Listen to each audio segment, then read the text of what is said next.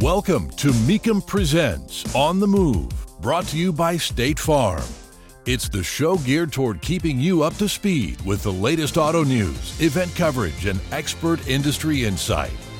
Now, here are your hosts, Matt Avery and John Kraman. Hey, and welcome to On the Move. We're so glad you've joined us for today's show. I'm Matt Avery, executive producer of The Transmission. Joining me is John Kraman, lead TV commentator for Mecum Auctions. John, what's in store for today's show?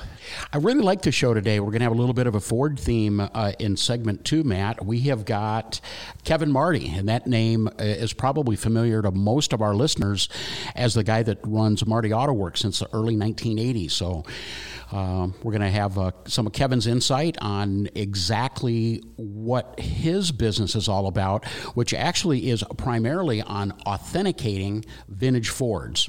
And then, uh, then we're going to shift gears. We're going to talk uh, Copo Chevys. And uh, as you literally wrote the book, uh, which is, of course, Copo Chevrolet's ultimate muscle cars available f- through CarTech, I'd like to have a nice discussion about the Copo Chevy program and maybe dispel, dispel a myth or two about the COPO program. How does that sound? That sounds great. I mean, there's a lot of uh, misconceptions out there, so it's always fun to kind of pick apart how those legendary cars got built. So, really looking forward to that. Before we do, John, let's give listeners an update about what's going on in the world of Mecum. Where do we stand with our events? Well, the Vinoy auction, the private Vinoy auction, has finished up, and we'll have Frank Mecum on actually next week to give us some insight. He was there at that auction and just could not be any more pleased and gratified with the success of that auction, Matt. It went over really well. It was five days, over 5,000 items, just under 100 vehicles. Interest, energy, and prices extremely high across the board. So it's another, in this era, the COVID era, it's another successfully um, uh, executed Mecum auction, which I think really goes a long way to setting the stage for Mecum Indy coming up. John, what's the latest with TV coverage of uh, the Indy auction? Yeah, that's a good question, Matt, because there's a lot of work right now going on between Mecum and NBCSN as far as our schedule. Here's what we know so far. Of course, the auction is going to be July 10th through the 18th. That's a long run. And so far, the network has promised us six days of television coverage. So I'm going to say that we're going to end up with certainly over 30 hours of coverage from uh, Mecum Indy. And needless to say, uh, it'll be business as usual for all the announcers. The, all five of us are going to be back at business as usual. Everybody's doing great. And uh, we're chomping at the bit to get, uh, get back on TV. Now, speaking of news, John, let's talk about some big news in the automotive industry. Ford has unveiled the all new F 150. First thoughts, John, what do you make of it? I was a little bit surprised to see the truck that it really fits the uh, appearance of the existing truck, which we've seen since 2015. But I was, and I was surprised to hear that about 80% of the truck is all new. It doesn't look it, but there's very little that, that shares uh, with the previous generation truck. And you know, that might be smart for Ford not to mess something up as they continue to be dominant in the market, with the F 150 being the number one selling vehicle in America. Yeah, I was really impressed with the amount of um, attention to innovation. It seems like Ford continues to kind of lead the pack with that, with always wanting to make their truck useful to users. Some of the things that caught my eye, I'm sure they did as uh, yours as well, but the uh, fold flat seats for, I guess, some kind of overnight sleeping or, or some kind of uh, allowing drivers to, to catch some Z's on the road. That's obviously innovative. Um, the other thing, too, that I really liked was some of the availability of all kinds of different grills and wheels combination. They really seem to understand that truck buyers like to make their truck unique, and I think that's really important. Yeah, and another surprising thing is is uh, the electric uh, truck, which we've talked about so much, continues to take up a, a tremendous amount of of the uh, discussion out there in the automotive world. Kind of downplayed a little bit, although they are going to be coming out with a hybrid version, so that'll be interesting to see how well that does. The rest of power plants seem to be a carryover. Typical choices of V6s, turbo V6s, and even the five liter Coyote based engine is going to be continued as well. But what I thought was really cool, especially for contractors, guys out there working with their trucks, is they are offering a variety of onboard electrical generators and a workstation in the back of the truck to be able to help uh, folks out in the field using their trucks for actual work practice. I think that's a, that is really cool. Yeah, I agree, John. I think that's really neat. I really like they even embossed. It looked like on one of the shots I saw, they embossed a tape measure on the on on the tailgate, like you said, just to kind of help the people that are working using their truck. Nice little features. Uh, of course, as to be expected, we didn't get any word on pricing or any kind of performance from any of the powertrains. That will come uh, closer to when the vehicle goes on sale. Uh, John, speaking of powertrains, you got some news about what they're doing with a uh, V8 from the F250. What's what's the latest? Yeah, this was kind of strange. Just this morning, Ford has announced announced that uh, what they're referring to as Godzilla 7.3 liter pushrod, kind of an old school V8 that we first saw in the F 250 back in 2019, has been released as a crate engine. It's rated 430 horsepower. It sells for just a little over $8,000. And I think that's important because it indicates one more time the discussions we've had about resto mods and the availability of current contemporary components that can be retrofitted. Here, Ford's coming out with sort of one of their large displacement, kind of a mild performance tune, but um, that engine is well known to be able to put out with just some just some tweaking, well over 500 horsepower. So it'll be fun to kind of see how well that catches in with the Ford faithful as they are upgrading powertrains. So, John, where do you see that uh, engine being used a lot? What generation truck? We talking about F 250s from the 90s or even older? I think that that would be a great choice for somebody that was doing a wanted to keep within the Ford family and wanted to build maybe a Ford pickup truck from the 50s or the 60s or even into the 1970s, but yet they wanted to keep it all in the Ford family. I think that would be a perfect retrofit. And I think for a for a plug and play bolt-in engine in the $8,000 range, that's the list price. Uh, they'll be discounted, I'm sure. It's probably a good way to go, and hopefully Ford will have some success with it. Now, speaking of success, uh, Ram is hoping to catch some with a uh, announcement that they are going to be releasing a uh, really off-road, hardcore truck in the form of the TRX. Little surprise, it was been teased for the last couple years, made the auto show rounds. Now they're finally moving it to production. John, what do we know about that vehicle? Yeah, this is this has been talked about for a long time, and you really got to give a lot of credit to Dodge, Matt, for taking the performance bar and really leading the charge across the board. I don't think there's any denying that, and it, no surprise that uh, we're going to see the Hellcat V8, the supercharged 6.2 liter that we first saw debut back in 2015 in the Hellcat uh, to much success. It was rated 707 horsepower at its launch. It's higher now. Is going to be in the truck. They're going to call it the TRX. I hear it might be released as early as this summer as a 2021 model, and it will have a base price under $60,000. Now, I'm sure they've got Ford Raptor right in their sights. But the Ford Raptor currently, with its twin turbo V6, is uh, rated 450 horsepower. So, depending on exactly, we don't know yet what the horsepower rating of this Hellcat powered uh, Ram TRX truck is going to be, but I'm going to bet that it will be well in excess of, of the Ford Raptor. Do you think Raptor might counter with their new generation truck with some higher horsepower? What do you think? Well, there was no news of Raptor as to be expected with the F 150, obviously keeping the focus on that. So the question remains is that will we see a beefed up Raptor to go head to head? I would have to say yes. I mean, performance, like we've talked about, performance trucks continue to do well in the marketplace. And uh, if Ram's going to raise the bar, no doubt uh, Ford's going to be there to respond. It's always uh, curious to me that Chevrolet seems content to kind of stay out of that arena. They've never really done a hopped up off road truck like that, uh, but Ford and Ram certainly uh, seem focused on it. Yeah, they've really Chevy, Chevy, has left it up to the aftermarket companies to do uh, upgrade tuning and suspension uh, parts, as opposed to doing it for, as as a factory package. Whether or not that changes in the future, Chevy decides to jump in. We'll keep you posted. Mecum Auctions is proud to bring you On the Move with Matt Avery and John Kraman. For more on the world of collector cars, head over to mecum.com. Now let's get back to the show. Joining us now is Kevin Marti of Marti Auto Works. Kevin, thanks so much for stopping by. Yeah, how you doing, John and Matt? Hey, we are so happy to have you uh, with us, Kevin. You've had a chance to meet and hang out with us before, but I think our listeners are really going to be happy with uh, hearing your words on how it all began. Let me just begin by saying that um, representing those of us in the car world, those of us that are Ford nuts, really appreciate all of your efforts. As I'm going to go ahead and stick my neck out and say, you're considered to be the top uh, authenticator for Ford Motor Company. But the reality is, is Marti Auto Works is a lot more than just authenticating Fords. How did it all begin for you? Well, it's funny. You said uh, Ford's several times in those sentences. It started out with me trying to buy a 68 or 69 Camaro or Chevelle back when I was 16. And uh, as it turned out, everything I was looking at in 1973 was uh, in pretty ratty shape. And uh, as I kept looking at uh, Camaros and Chevelles. Couldn't find anything good. My mom one day uh, grabbed the newspaper and said, "Let's go look at some cars." And she just grabbed uh, anything that started with the letter C. As it turned out, one of the item, one of the cars on the list was a Cougar, and she said, "Well, let's go look at that anyway." I wound up buying it. I became a Ford guy instead of a Chevy guy on that uh, turn of a uh, just that small twist of fate, and I actually still have that car to this day.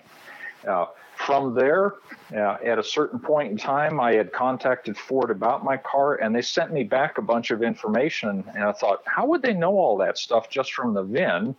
And it started occurring in my mind that they must have some more data somewhere. And uh, over a decade went by before I started thinking about that uh, more seriously. In the meantime, I had then started the uh, uh parts business that Marti Auto Works uh, also has. That is manufacturing items like uh, basically underhood engine detailing items, rubber products, battery cable, spark plug wires, heater hoses, vacuum hoses, etc. And I wound up uh, thinking again uh, in the mid 90s about that letter I received from Ford, wound up contacting them. They uh, confirmed they had the data after a couple of years worth of going back and forth with various departments at Ford. Uh, we wound up getting the approvals. Uh, by then, I'd been married. My wife became very involved with uh, this too, and so Shelley and I wound up getting all of this, all of this data from Ford and it now has grown to the point where we've got over 150 million records of all the vehicles built uh, by Ford since 1967. So, Kevin, take us down a list of all of the products and services that you currently offer, and is there anything that's brewing in the future? Uh, sure. Uh, we uh, on the uh, on the parts side of it, again, we uh, we do radiator hoses, battery cables, spark plug wires, uh, the uh, uh, heater hoses, vacuum hoses, uh, rubber fuel lines. We're the company that makes the Wittek clamps that were used both on Ford and GM vehicles. So I'm still got my little bit of GM connection there. And on the other parts that we, we do are all of the tags that were used on the cars. We make uh, carb tags, axle tags, engine tags, uh, rear axle tags. Uh, the owner cards that uh, came in the glove box originally for these vehicles, and and then our biggest tag happens to be the uh, what a lot of people call door data plates or patent plates or vehicle certification labels. It just depends upon what year because they took different forms, but uh, the it's basically kind of like the birth certificate for the car. Uh, that contains the uh, the VIN of the car plus information about the uh, color, trim, axle, transmission, and such. Uh, so that's the that's the parts side, and uh, our other contract with Ford is this intellectual property that includes us producing the Marti report as uh, as you guys uh, mentioned quite often on the auctions, which uh, we do appreciate. we do appreciate the recognition for that. We make three versions of that report a standard, a deluxe, and an elite, and they each have different uh, purposes depending upon whether you're just looking at a vehicle or whether you're like hardcore serious about it and you want to put something very nice on the wall. So we do those, but we also uh, can run, because we have all of the data of every single vehicle we can run statistical analysis. So we can determine things like if you wanted to know how many uh, 1969 Mach 1 Mustangs were painted candy apple red uh, with the uh, uh black uh, Mach 1 interior and a 428 Cobra Jet ram air engine with a four speed that happened to have uh, a console we can make that determination of that exact number. That's why a lot of times when you see someone says, "Well, my car is one of this many," they were able to get that information from us. But in addition to those uh, personalized production stats, as we call them, uh, we also reproduce window stickers uh, for the cars uh, under a license with Ford. So uh, these are authentic. They're not they're not made up. They uh, they're winding up coming from the actual Ford data. So even the, the dealer info is actually correct for uh, that particular dealer at that particular time. Because as we know, dealers uh, change hands and they move and such. So, we, but we've got all of that information.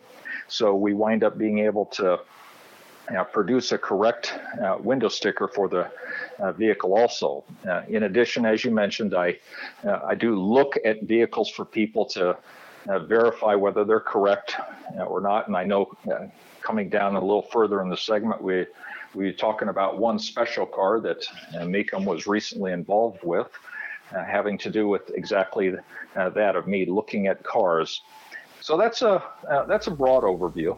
What year, makes, and models are you currently able to provide this type of build information for?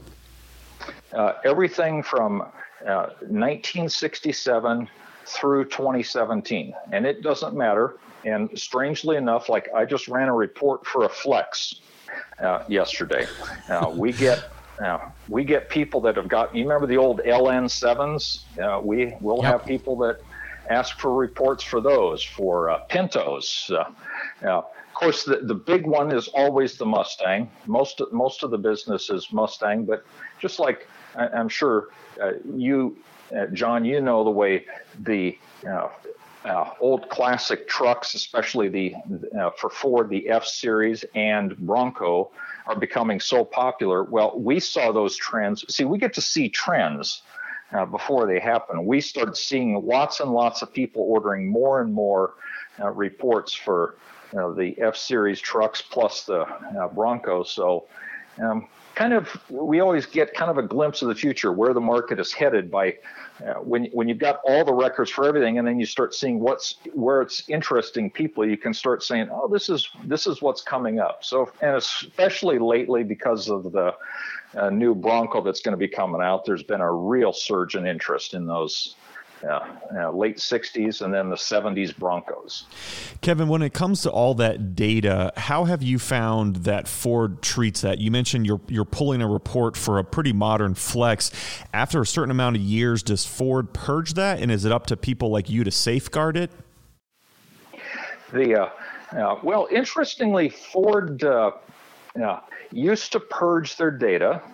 Uh, in fact, back back in the uh, in the old days, they used to store all this on uh, mag tape. It was this one inch wide tape, and it looked like an old reel to reel tape recorder that these were were put on. I actually talked to the uh, data processing manager who one day got a memo back in the 80s saying we we need a another t- we need a tape uh, for loading some data on. Would you take one of those old tapes uh, that's got the 1966 data on it, and would you erase that so that we can uh, we can uh, put some other data on it? So with that single memo, poof, all the 1966 data went away. Now, by the time they were, you know, by the time we get to 1967. Uh, interestingly, because of uh, good old Ralph Nader, and because of the Federal Motorist Vehicle Safety Act of 1966, uh, Ford was required to hang on to their data for recall purposes. In fact, a lot of people aren't aware, but like 68 Mustangs and Cougars had a recall for a seat back release problem. So these things started, so they started having to hang on to the data a little bit longer. Well, they hung on to it long enough that by then it started becoming cheap to store data. So they've actually retained the data. The trouble is the data is raw data. And so without any decoding material, you would not you can look at the data and you would it wouldn't mean much to you. It's just it looks like a bunch of random numbers and letters in an 80 column or 160 column format. but we've got all of the uh, decoding material that goes along with that. There's uh, literally uh, a thousand books that I have, and a lot of that, and and nowadays it's all uh, it's all electronic. Even the decoding materials electronic. So we've we've taken all of that, written computer programs that take it and decode it so that it gets presented in an intelligent, readable fashion in the Marti report. Kevin, uh, with such an interest and passion for documenting Fords, is it safe to assume that that's what your collection is made up of, or, or do you have some other makes and models in there too?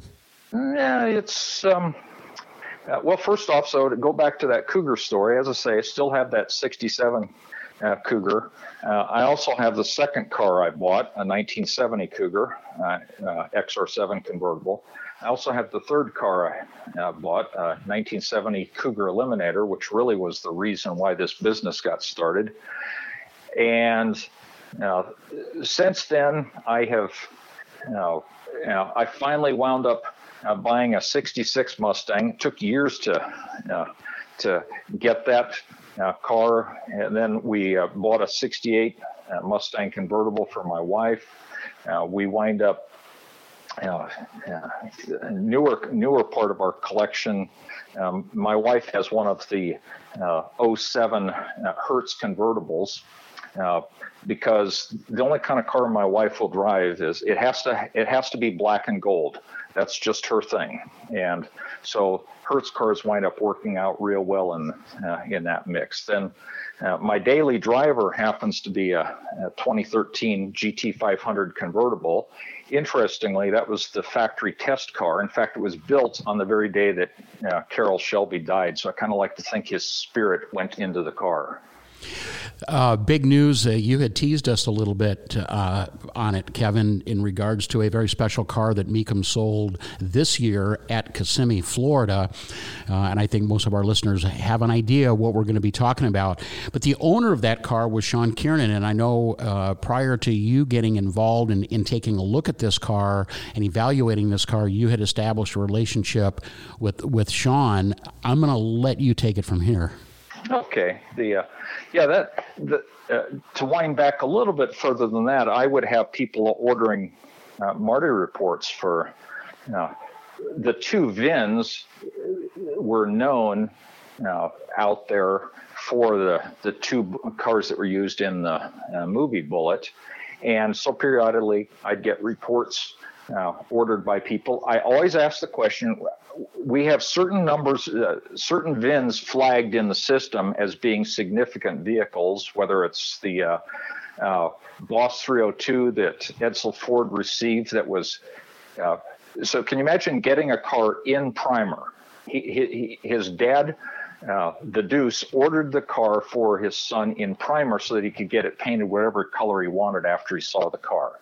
So we have those we have those special cars flagged like that, and when uh, when I'd get people ordering those, I always ask the question, do you actually own this car or are you ordering it more as a novelty? And uh, in in the case of so when Sean uh, Sean contacted us and said I actually no I actually have uh, I have Bullitt and I have a lot of skepticism because we deal with fraud uh, virtually every day. There's there's all kinds of people out there that are trying to pull a fast one, as I'm sure you guys also uh, in you know, in the auction business, you get to see that stuff all the time. You have to turn away certain people. So we had uh, uh made arrangements for me to come and view the car. And I just, again, I always wear my skeptic's hat when I walk in. Now, the now I went there with John Clor, Ford Communications, and you know, both of us were very excited about. Wow, I hope this is the real thing. But eh, you know, I don't know, John. I've seen a lot of bad uh, uh, attempts. So when we when we get there and look at it, it's like, wow, sure looks like the real thing. But the first thing I do, because it's a 68, they used an aluminum VIN tag, and because it's riveted to steel, it gets a you get a, a, reaction called a galvanic reaction that deteriorates the aluminum in a particular fashion. And so when it's 50 years old, it just has a certain look to it that's hard to duplicate. You can't age metal that fast.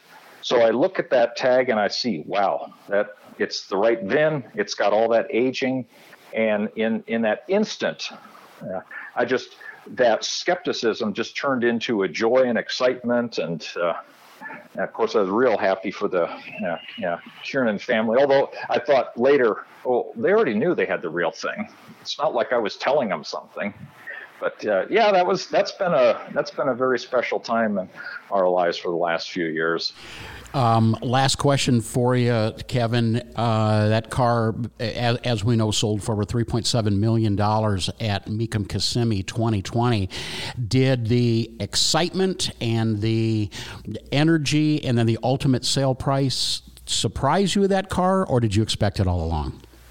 I pretty much expected that. Although I will tell you this I, my estimate was slightly lower, but my wife said I think it'll sell for 3.75 million. So Shelley was a whole lot closer than I was uh, uh, about it. But no, that's that's been an exciting time, and uh, uh still enjoy you know uh, the uh, involvement with that. It was yeah, you know you were there too. That was there was the energy in that room when that car came in and the bidding started. I mean that happened so fast. I had one friend that was was in the uh, in the bidding, and he had a number in his head, and it went up so fast. He said, "I, I was out in 15 seconds." it was just that exciting. but he just couldn't believe, wow, I sort of owned the car for a few seconds. Kevin, are there any other uh, notable Fords that are still out there waiting to be discovered and brought to light?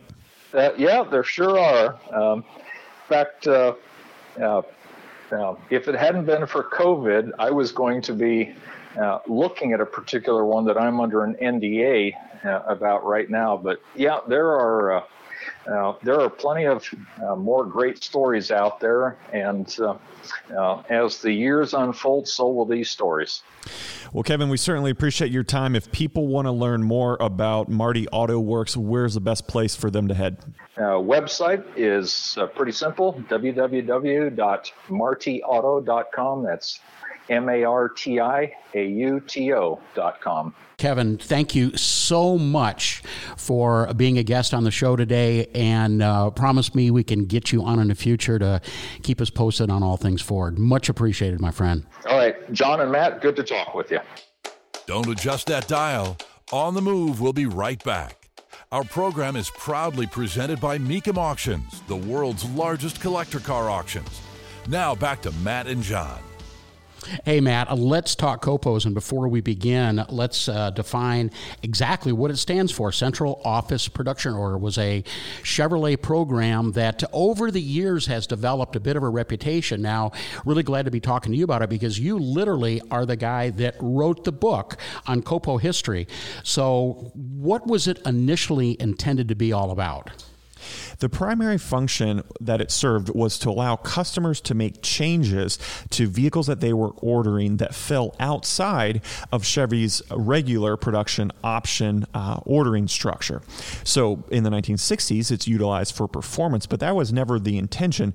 Uh, when the paperwork starts to surface um, in the 1940s, late 1940s, all through the 50s, you see it specifically for um, commercial applications. So that makes a lot of sense because obviously during that time, we have a big influx of returning um, servicemen and women coming back, starting new businesses, and um, going into showrooms and needing vehicles to help them do their jobs.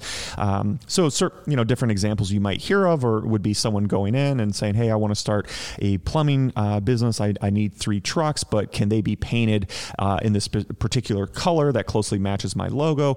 Um, so, something like that. That paint color may not be offered as an RPO, um, but if the salesman or the sales staff, uh, they could run it up the flagpole and um, put in a central office production order uh, to honor that request.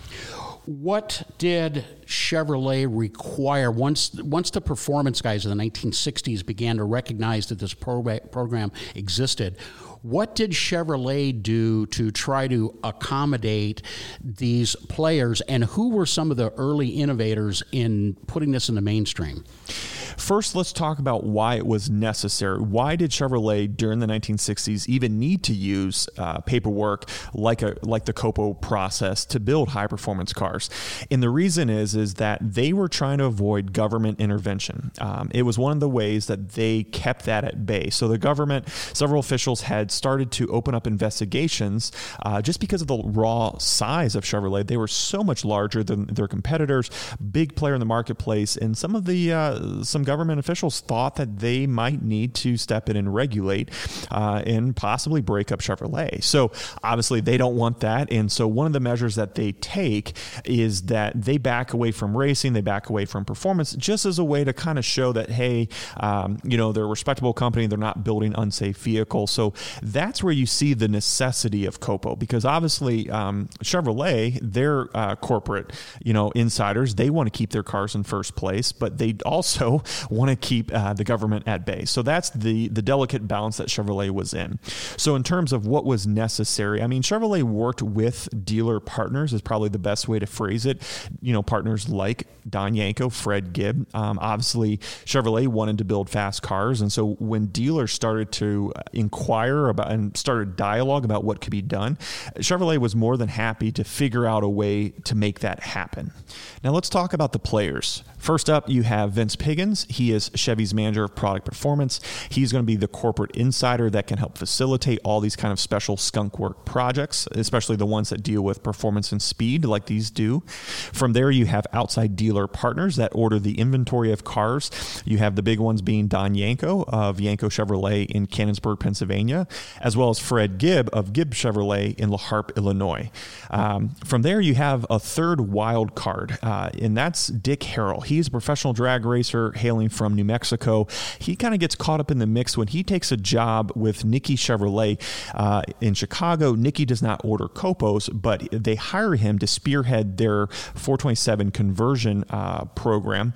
So he quickly learns how to merchandise speed, and then once he gets connected with he bo- he works both with uh, Gibb and Yenko at different points, um, and so he really serves as that kind of speed consultant, uh, giving those dealers ideas of what can be done to make these cars faster.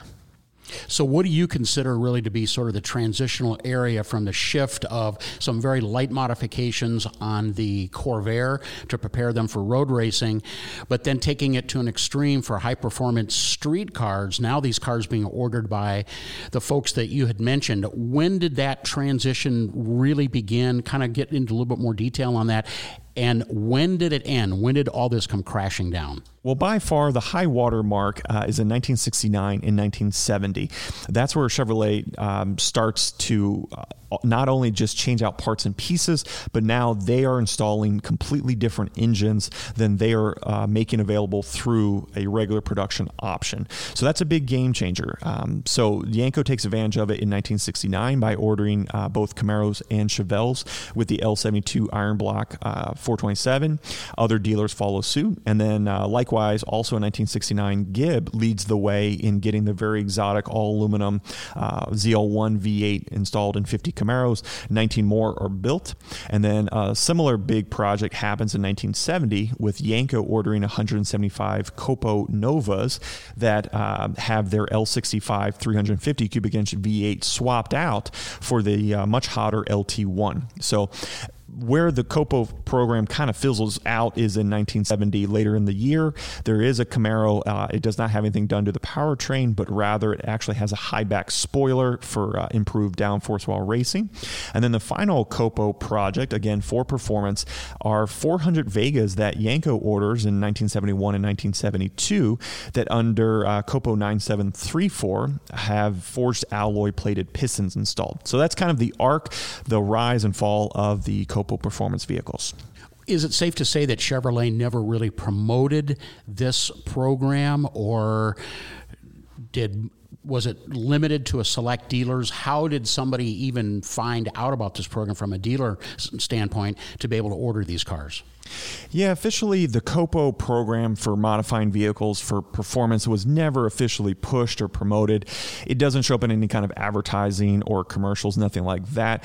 It really was a backdoor program, which adds to the heightened level of interest and intrigue today with collectors and enthusiasts because the cars really do have a fascinating story about how they got created.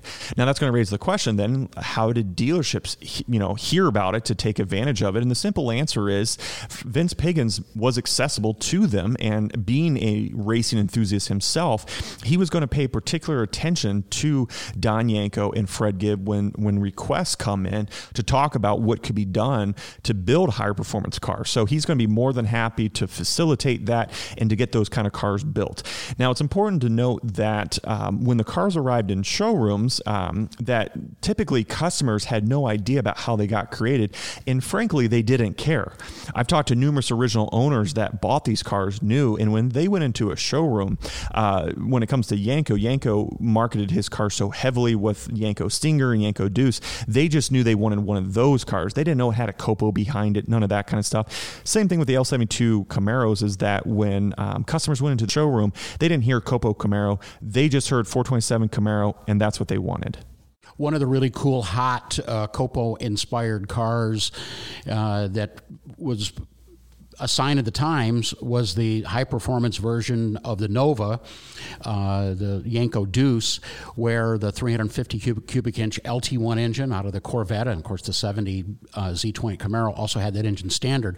That was part of the COPO program, and that was to give uh, a high performance small block, maybe to try to get underneath the radar screen of the insurance companies surcharging and different things that were going on.